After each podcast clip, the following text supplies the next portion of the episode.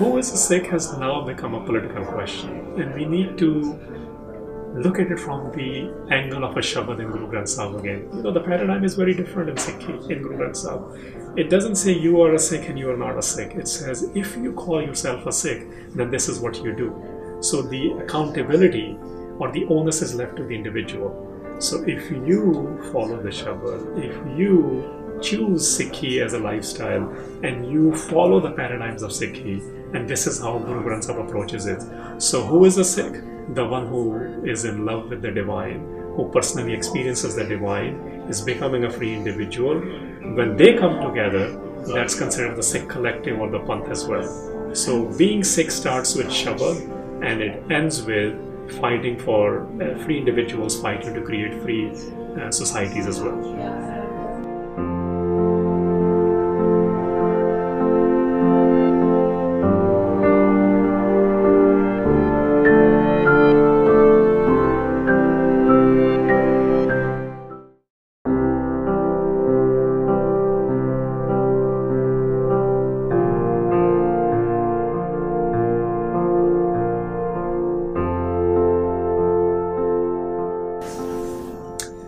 Goal of a Sikh, according to Guru Granth Sahib, which is where our ideas come from, is to become free individuals. You might ask freedom from what? Well, freedom for anything which binds us to develop our full divine potential. So essentially, not listening to religious authorities or political authorities, being free in personal lives, being in collective lives of the communities we live in. So, goal in Sikhi is to be become free while operating in love whatever is not allowing you to become free, fighting that internally as well as externally. So the goal is to become free individuals.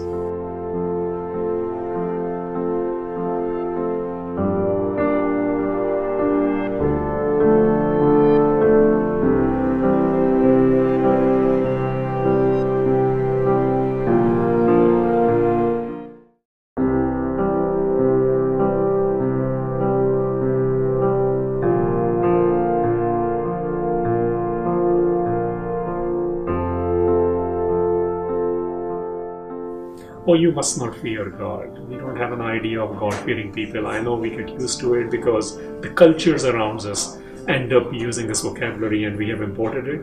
We are not, we are ikonkar loving people. We are not fearing anyone. One of the qualities of the divine is nirbhau, becoming fearless. So transcending fear only comes when you have a loving relationship.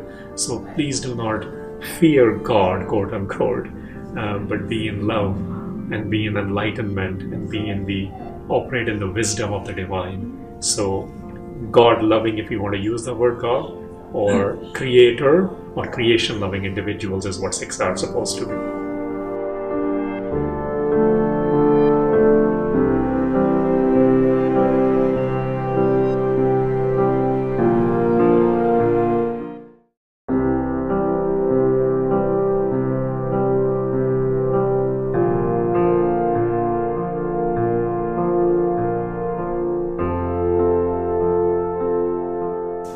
In Sikhi, the word God itself has been evoked from our Semitic traditions, but the word is Judeo Christian heritage with Greek mythologies. So, whether you call it Ram or Rahim or Allah or whatever, whether you believe in one God, three gods, or ten gods is not an issue, issue for us.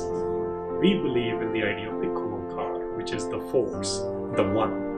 And that oneness is something which can be understood, that's the wisdom part and something which translates into love, and that's the experiential part.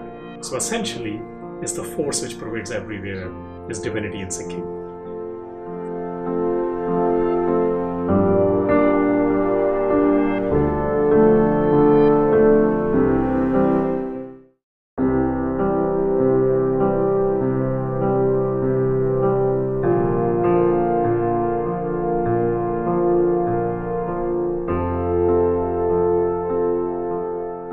Learn about Sikhi primarily from Guru Granth Sahib, and we call that Shabad. Shabad means infinite wisdom. If we do not understand Shabad, then we will never understand Sikhi. We will not even know what stories of Sikhi to tell. Because the stories which are being told, if they're not born out of that wisdom, that love, that Shabad, then they become something else, they become politicized. So primary source of learning about Sikhi is to understand Guru Granth Sahib. And when you don't know this, just like any other thing in the world, you go to those who understand the Shabad and you learn ideas of that, the paradigms of it, and eventually with the hope to learn it directly from Guru Granth Sahib, the Shabad, the infinite wisdom within it.